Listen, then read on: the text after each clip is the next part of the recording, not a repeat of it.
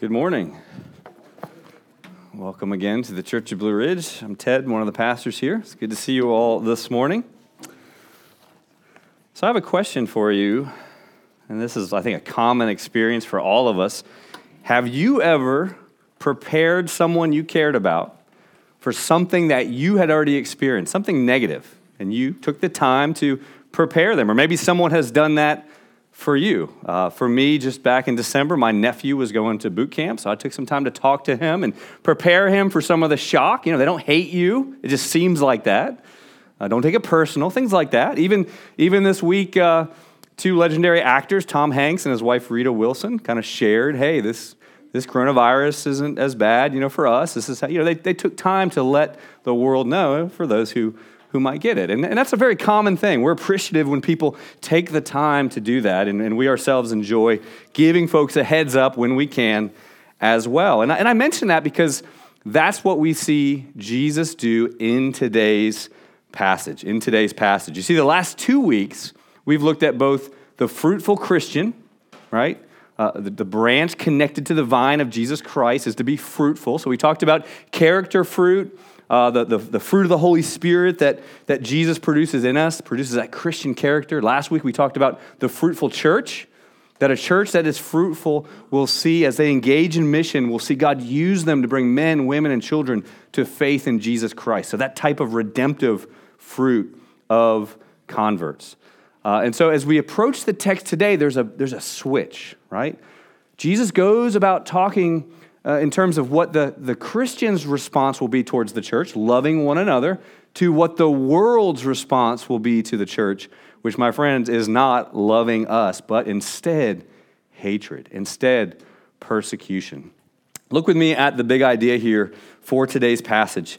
And really, this governs the next two sermons that we'll be looking at. A very general overview of what the Lord is doing. He says, The disciples are graciously prepared for what they will experience as they follow Jesus into the Father's labor. We're going to see that this week, and hopefully in some way next week, as, as Danny will be preaching the next passage. But when it comes to persecution, I'm not going to deal with the what of persecution today.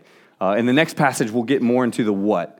But today, what the Lord led me to, uh, to organize this sermon and to bring out to the surface is the why. Why does the world, and first we're going to talk about who is the world, but why does the world hate us? Why do they hate Christians? Why do they persecute those who follow Jesus Christ? So that's specifically what we're going to look at in today's passage. But before we get to that, let's pray. Again, Lord, we come before you in prayer. Thank you for the sweet time of, of worship and prayer and that great psalm uh, of Moses and the theology in there that, that Robert reminded us of as we face uh, what we're facing here as a, as a nation, as a church. Thank you that we now can uh, turn again to your word and be encouraged uh, by the very words of our Savior Jesus Christ and helping to prepare us as, as he did the disciples for what we will face as we take the gospel to our neighbors, possibly, and ultimately to the nation. So be with us, teach us, and comfort our hearts today, we ask in Christ's name. Amen. So, as I mentioned, as, as we look at this passage, we're looking at the why. Why does the world react to the gospel and to Christians the way that it does? And we're going to see that in our, our passage. And by the way, we're looking at, you'll see the title here, we're looking at John 15, 18 through 25. And, and I titled it A Threatening Posture. And when you read that title, you might think the world, but I'm not referring to the world, I'm referring to us. We have a threatening posture to the world. Jesus did as well right? As he's bringing the light of the gospel onto the darkness of men's heart, there's a, they're threatened. And what do you do when you're threatened? You attack. And so that's actually referring to us as the church, as we love one another, as we love our neighbors, we actually have a threatening posture to them. That's how they see us. They're threatened. And the first way we see that in our text today is this it's because we are not of this world. If you are a follower in Jesus Christ, if you have been transformed, born again, you are no longer of this world. And that's the first reason we see Jesus give here in this passage. So read with me the first two verses of our passage today, 18 and 19. Jesus says, If the world hates you, know that it has hated me before it hated you. If you were of the world, the world would love you as its own. But because you are not of the world, but I chose you out of the world, therefore the world hates you. The date was July 7th, 1992, it was a Tuesday. I got up when it was still dark, which didn't happen much when I was 18.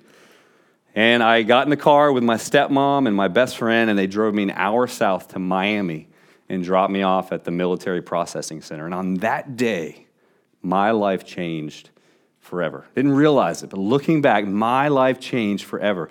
I was no longer a dependent upon my parents after that day.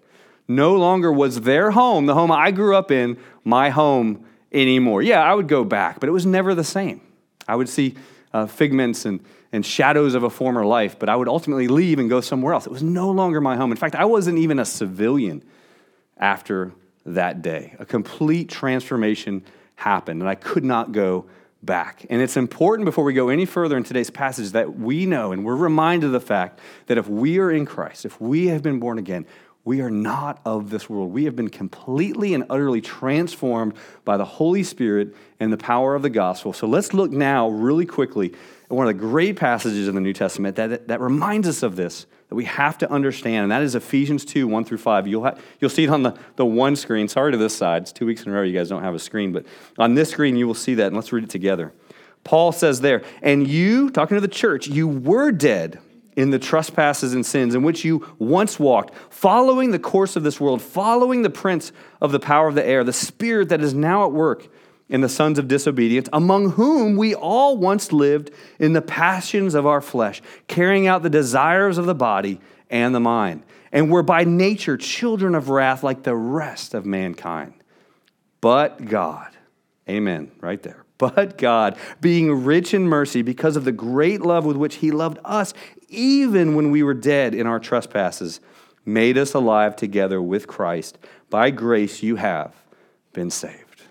That's the truth for all of us who are in Christ. We are completely and utterly different. This is no longer our home, and there's no going back. And with that in mind, let's turn now and look at these two quick verses and see and be reminded that we, we are not of this world. And by the way, as we approach this, there's some, there's some key words in here.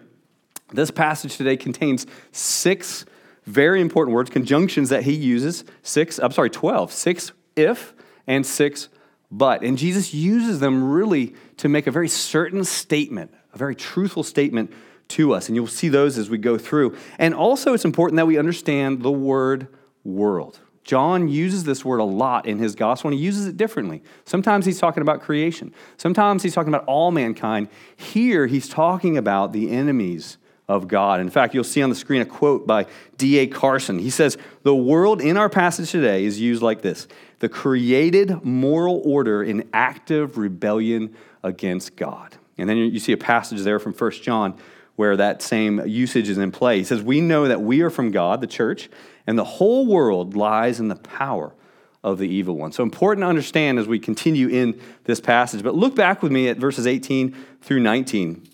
And you'll see the key verb. The key verb for us, in terms of applying this truth, is know. You'll see it there in verse 18. He says, If the world hates you, know for certain that it hated me before it hated you. As followers of Jesus Christ, we will be treated just like he was. We will be hated. And we have to know that.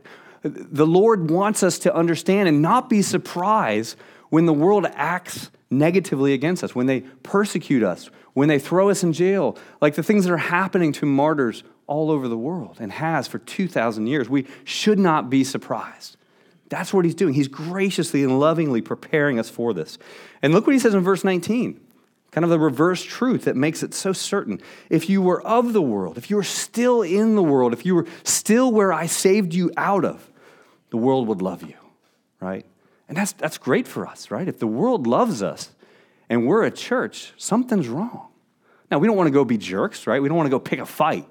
But if we're following the Word of God, if we're fulfilling the Great Commission, if we're loving Him and loving our neighbors and loving one another, we're going to be persecuted at some level, some level, depending on where we are in the world. That's the point he is making.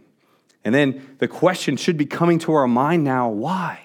Why will the world hate us? Why is this true? And you see him answer here, which is where we get this first point. He says, Because you are not of the world, and furthermore, because I chose you out of the world.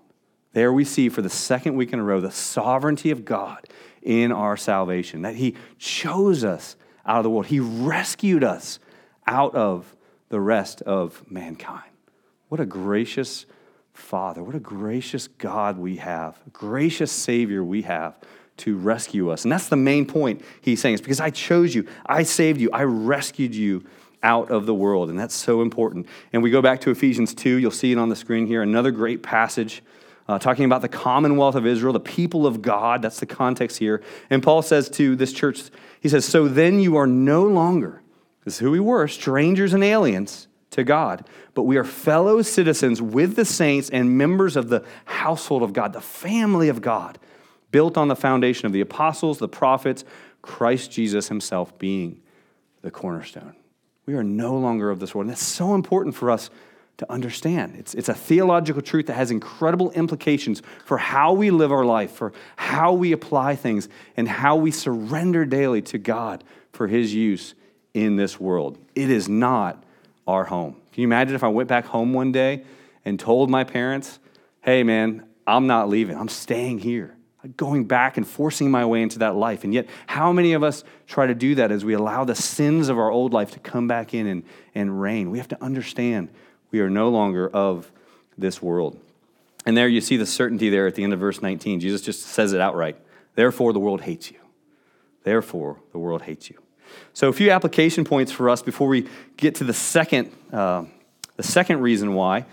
First and foremost, um, the sovereignty of God in election is an important doctrine.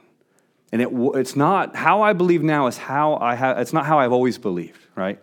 When I was coming up through seminary early in my walk, I believed what I was taught that what it means is that God looked down the future of time and he saw all those who would choose him and then those he predestined, right? That's how I used to believe. But if you think about it, all that does is kick the can down the road and it puts merit in a human. And, and the scriptures don't say that. The scripture says we are dead. There's nothing good in us. How can I choose God?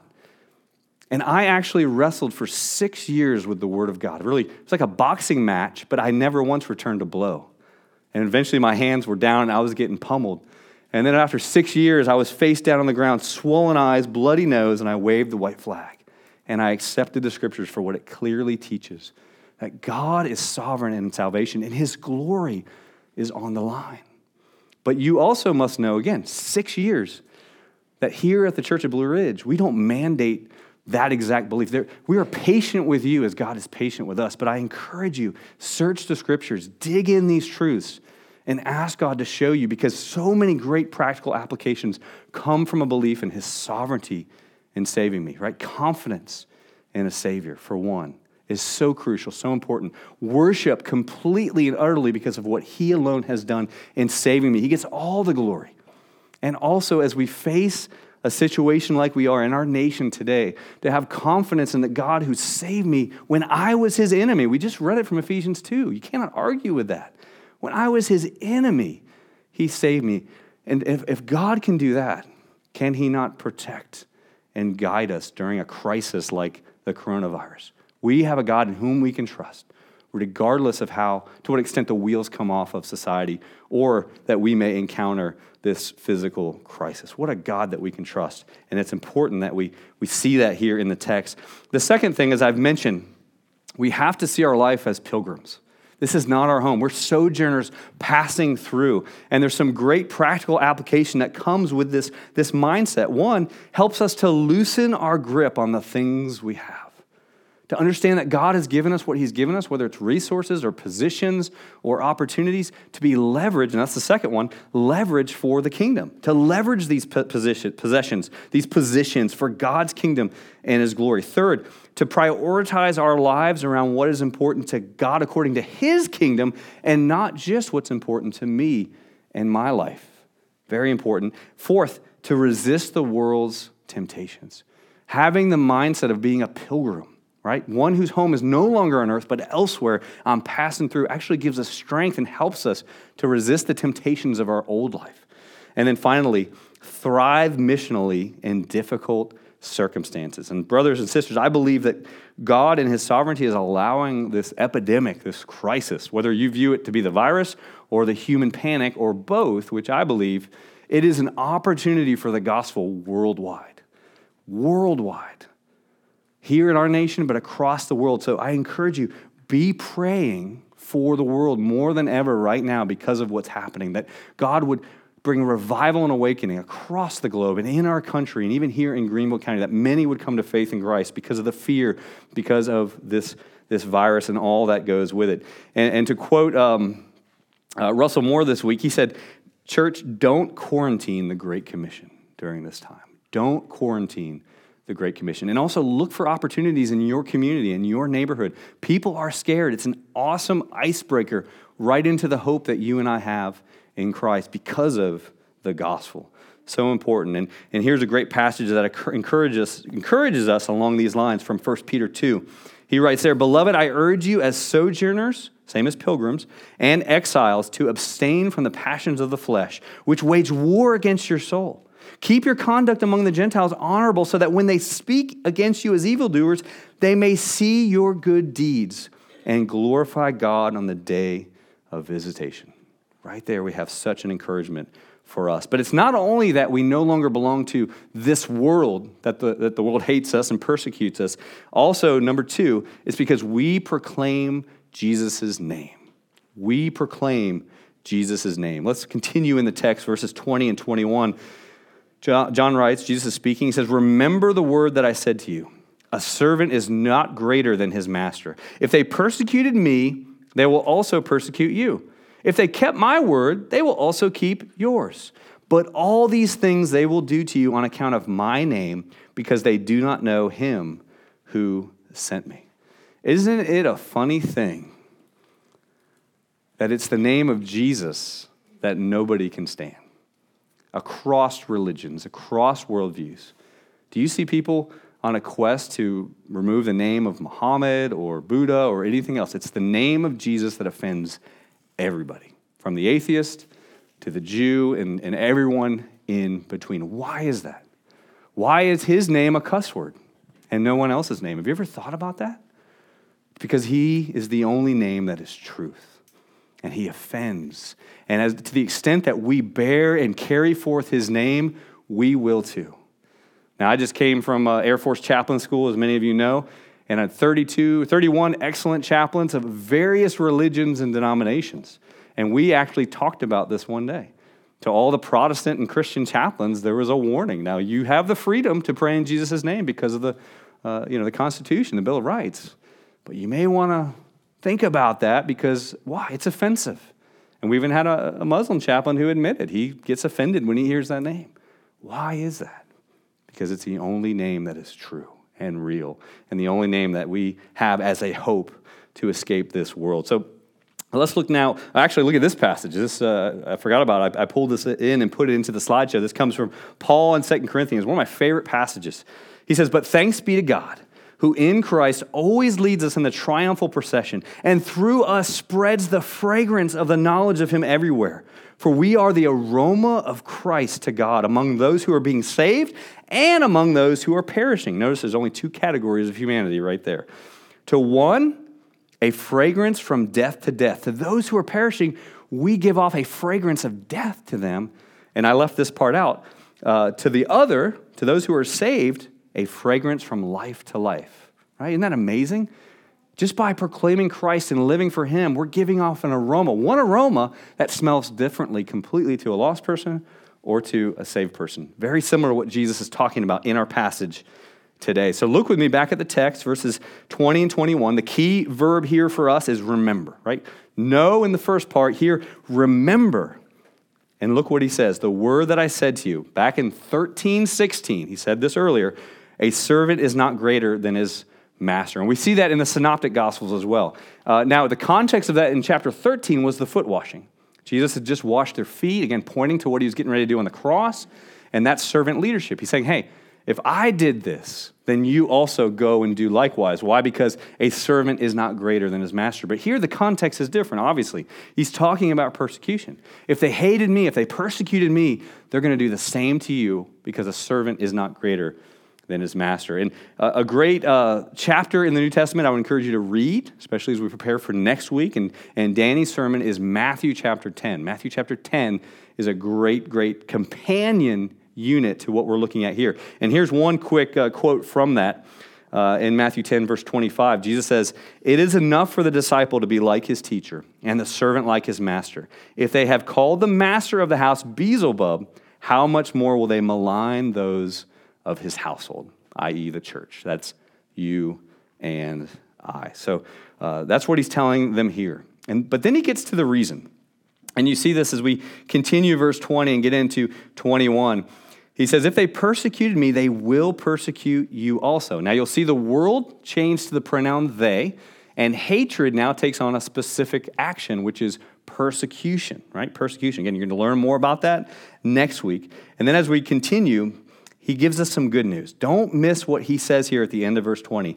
If they keep my word, they will also keep yours. That's good news in the midst of this.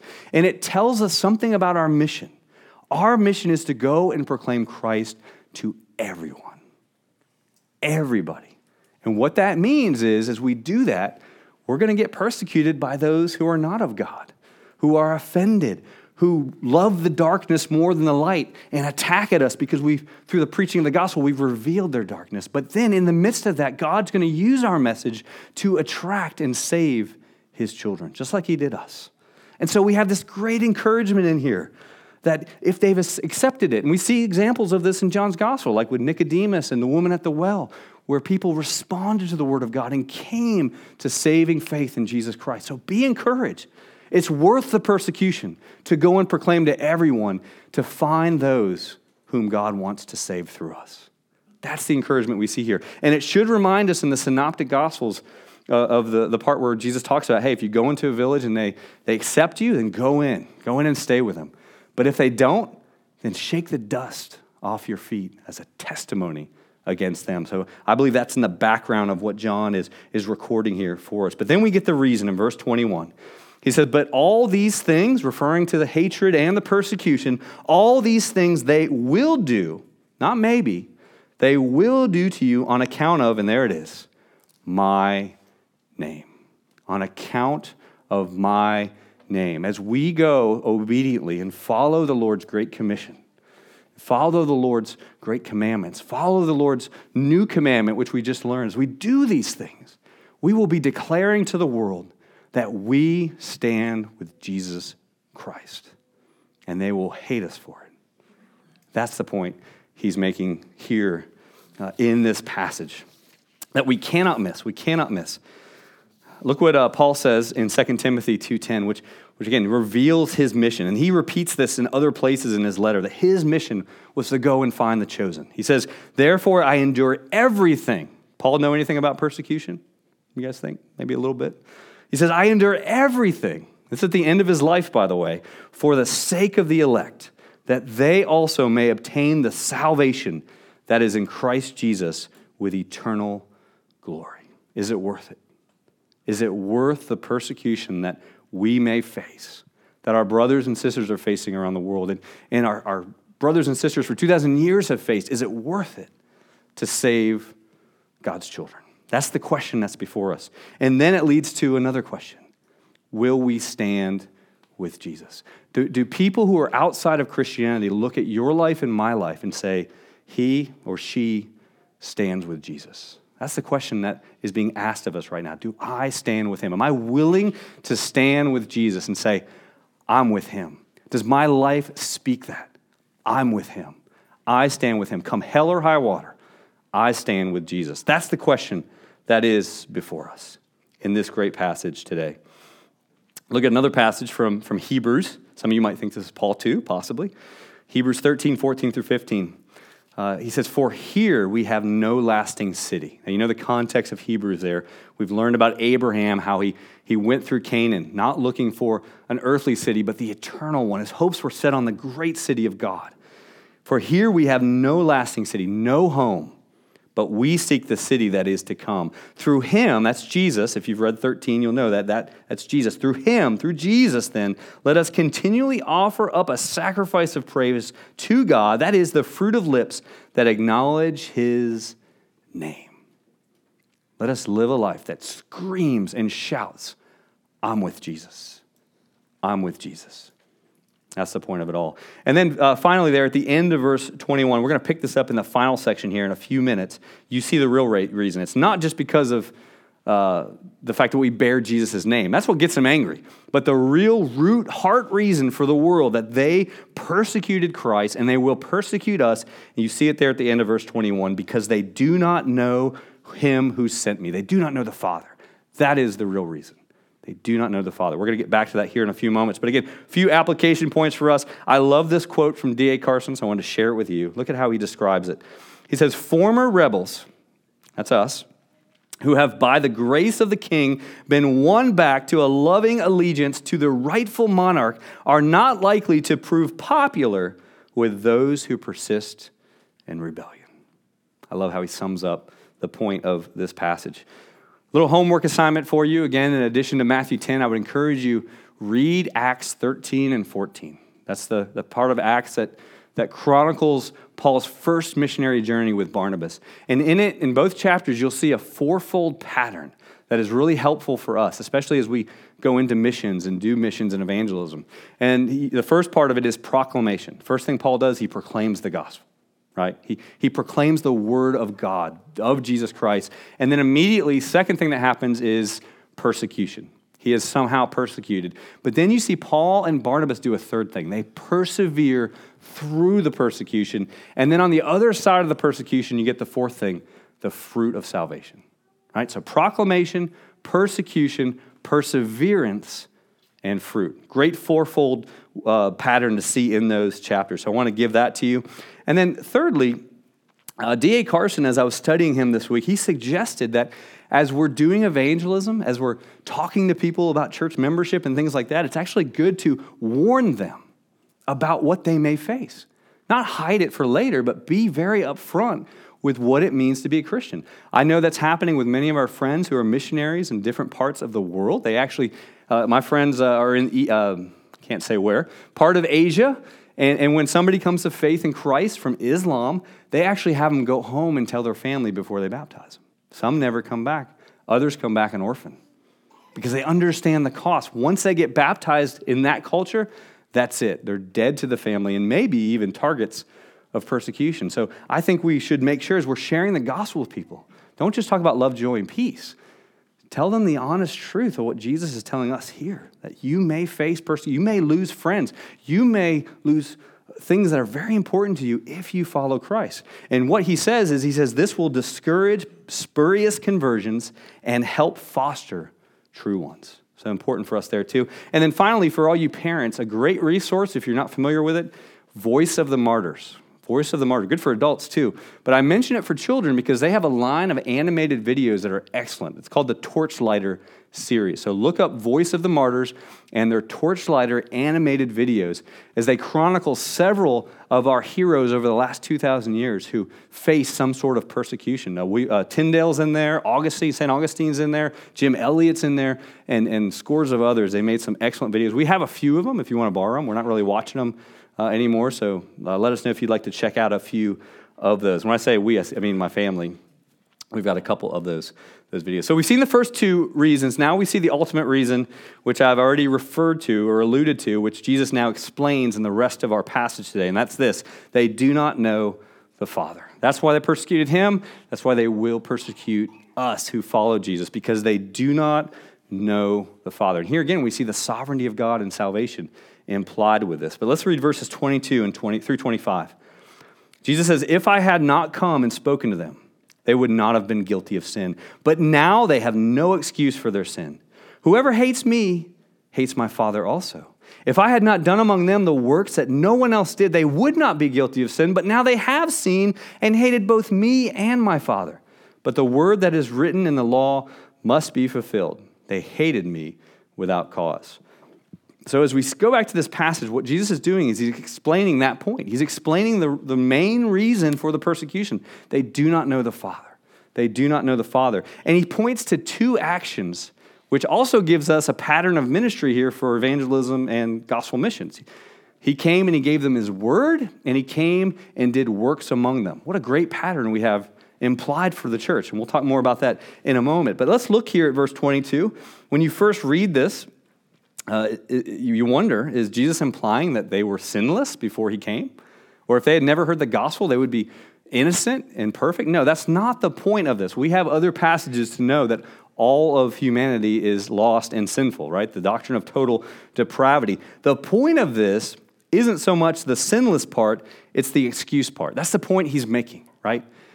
It's not just bad enough, right, that they already knew what they knew about themselves, but I even came and shared the truth of the gospel with them, and they still have rejected it. Now they are utterly without excuse. That's the point he is making. And, and you can go and read Romans 3 19 and 20 to see even more of what he's talking about there with total depravity. But the point is, they have no excuse.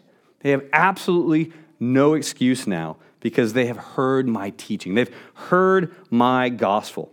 And then in verse 23, we see this amazing voice. It's very emphatic in the Greek. He says, Whoever hates me hates my Father also. Me and my Father are emphatic in the, the original language. It's incredible, this, this thought. And here we see this, again, we're reminded of this profound truth of the Father and the Son that we, we saw in verse four, or chapter 14. You remember, remember uh, Philip's question, show us the Father and it's enough for us. Jesus like, if you've seen me, You've seen the Father. We're being reminded of that here. And, and one of John's major themes is a relationship with God comes only through Jesus Christ, only through the Son. It's everywhere in his gospel. We've been reminded of this several times. And then in verse 24, we see that second operation of Jesus' ministry. He brought them his word, which is incredible, and they still hate him. And he's also done these works. That refers obviously to the miracles, but really the wholeness of Jesus' life on earth and his gospel ministry, all that he did for these people. And we have to understand too, when it comes to the world, when it comes to these forces who are against God, it's going to change in every situation we're in. Every nation, every age, every year. Here in this context, obviously, we've talked about it, it's the Jews. The unbelieving Jews are the world here. But that's going to change. Anyone that opposes the gospel. And I mention that because a theme that is behind this whole passage, which Jesus is bringing to the surface here, is how incredible is it that he came to his own people who were knew the Messiah was coming, they had the Old Testament scriptures, and they still reject him. And do you remember the prologue of his gospel? John in verse 11 of this gospel told us that he came to his own and they rejected him. They cast off his teaching. That's the emphatic part of this last point. These were supposed to be God's people, and they rejected their own Savior, their own Messiah, wanting nothing to do with them. And it's one of the most tragic undercurrents that we see throughout John's gospel. You saw it back in chapter 5, chapter 7, chapter 10, and here we're reminded of it again. How incredible. And he says there in verse 24, not only did he come and do works, he did works that no one else has ever done. We hear the echoes again of the synoptic gospel when he said, Someone greater than Solomon is here. Someone whose preaching is far superior to Jonah's is here. And yet, through Solomon and through Jonah, the queen of Sheba believed. The people of Nineveh believed. And here you are with me teaching you the greatest who has ever come in the name of God to both proclaim and work miracles. And you still hate me and you still hate my Father. And where does that hatred come from? And this is important for him and for us. As I said at the very beginning of the sermon, Jesus' teaching was the light. And they hated, I mean, they loved their darkness more than the light. And the same is true for us as we go out into the highways and the byways, to our neighborhoods and to the ends of the earth with this glorious message of Jesus Christ. We will evoke that same response because people hate their i mean they love their sin they love their sin they love the darkness and when we proclaim truth we're taking the light of christ and exposing their darkness for all that it is and they're going to lash out and attack us for no reason no reason. For all that Jesus was willing to do for them, for all that he did for them, from his word to the miracles to the works, and they hated him without cause. And that's where he ends in verse 25. And you see that here in the passage. He says, But the word that is written in their law, that's a stinging rebuke right there. Right? The law that they think that they know so well that they put all their hopes in, again, back to chapter 5, that law is going to condemn them. That's the undercurrent. That's the echo here. That's the stinging rebuke of Jesus implied when he says that. But look what it says they hated me without cause. They hated me for no reason. That verse actually appears in three different Psalms 35, 69, and 109. Most scholars believe it's Psalm 69 because it's one of the most quoted Psalms in the New Testament. It's the companion of the suffering servant in Isaiah 53. But if you look at Psalm 109, where that comes, it's in a part where God's talking about this very truth that he did so much for the people of God, so much for the nation of Israel, and they reject him even still. Does anyone own a cat? Right? How many? Yeah. That's my cat. You just wear. No, we share a cat in the cul-de-sac. But my cat will do this, so beware. And many cats. You're sitting there petting it, scratching its head. It, it actually enjoys it and it pushes it up. And then as you're petting it, like for no reason, it bites you and slashes you and then runs off. You're just like, what? What was that all about, right? No reason. No reason. That's the point Jesus is making, maybe not in that same way, but wanted to help you out there. So we see the ultimate reason is they do not know the Father. So important for us too. And, and, there's something in that as we go into our lost friends, as we share the gospel, as we do things and serve people and love one another, people may lash out at us. And it's important that we do not take it personal right? Do not take it personal. When we take things personal, we stop obeying God. Don't take it personal. Don't get angry. And remember this you used to be just like them. And if it wasn't for the grace of God in your life, you'd be doing the same thing to someone else who's sharing truth. So that uh, leads us to a few uh, more application points. Uh, first, first and foremost, um, if a church is not persecuted, what does that say about the church?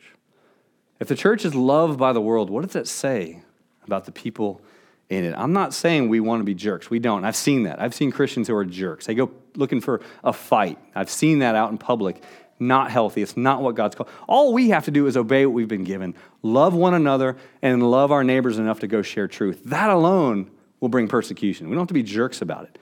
But we should be a church that is doing the very things that God is, that Jesus is encouraging his disciples to do, that's going to bring about that response. And I believe in our nation, it's going to get worse as time continues. And that's a little scary, but it also is going to bring an incredible opportunity for awakening and revival.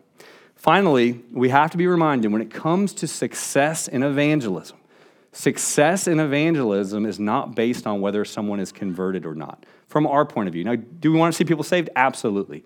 Success in evangelism for you and I is in the going. Whether that message is rejected or received is secondary. That's God's business. But for you and I, success is in the going. It's in the being obedient, going and sharing truth with those whom we love. And one final verse for us today as we close out our time in God's Word. This comes from the Sermon on the Mount. Jesus says there, You have heard it you have heard that it was said, You shall love your neighbor and hate your enemy. But I say to you, love your enemies and pray for those who persecute you, so that you may be sons of your Father, just like your Father who is in heaven. As he has loved his enemies, which is represented in this room by you all and myself, we too should go and love his enemies, our enemies, regardless of the cost. I'm going to go ahead and invite the band to come back up as we uh, have one more worship song, a song of response. Respond to the Lord in worship by what He has revealed to us this morning. And as we commit ourselves to obeying what this passage uh, calls us to obey. Let me pray for us one last time. Father, thank you again for this time. We, we surrender this to you. This is your mission. You've made that very clear. This is the work and labor of your Father, who we are being invited in by implication of our very conversion and a clear uh, command of, of you, Lord, in the Word of God. Let us be obedient as individuals, as missional community groups, and as a congregation to put our hand to the till of the Great Commission Show us, Lord God, how we can make evangelism more of a priority in our life, both in, how, in praying, like we talked about last week, that prevailing prayer for the salvation of the nations, but also in having the courage and the opportunity to share Christ with those around us in our communities, in our, in our neighborhoods, uh, in our families, even on social media. Opportunities are there for that as well. Let us be obedient. Let us share the gospel without fear and trust you, Lord God. Trust you to bring glory to yourself as you use the gospel through our lips to bring your children into the kingdom, into the body of Christ. Thank you again for this time we've had this morning. Be with us now as we go forth, especially into a week of uncertainty with all that is happening in our nation. Give us wisdom and guidance and grace. And we ask all these things in Jesus' name. Amen.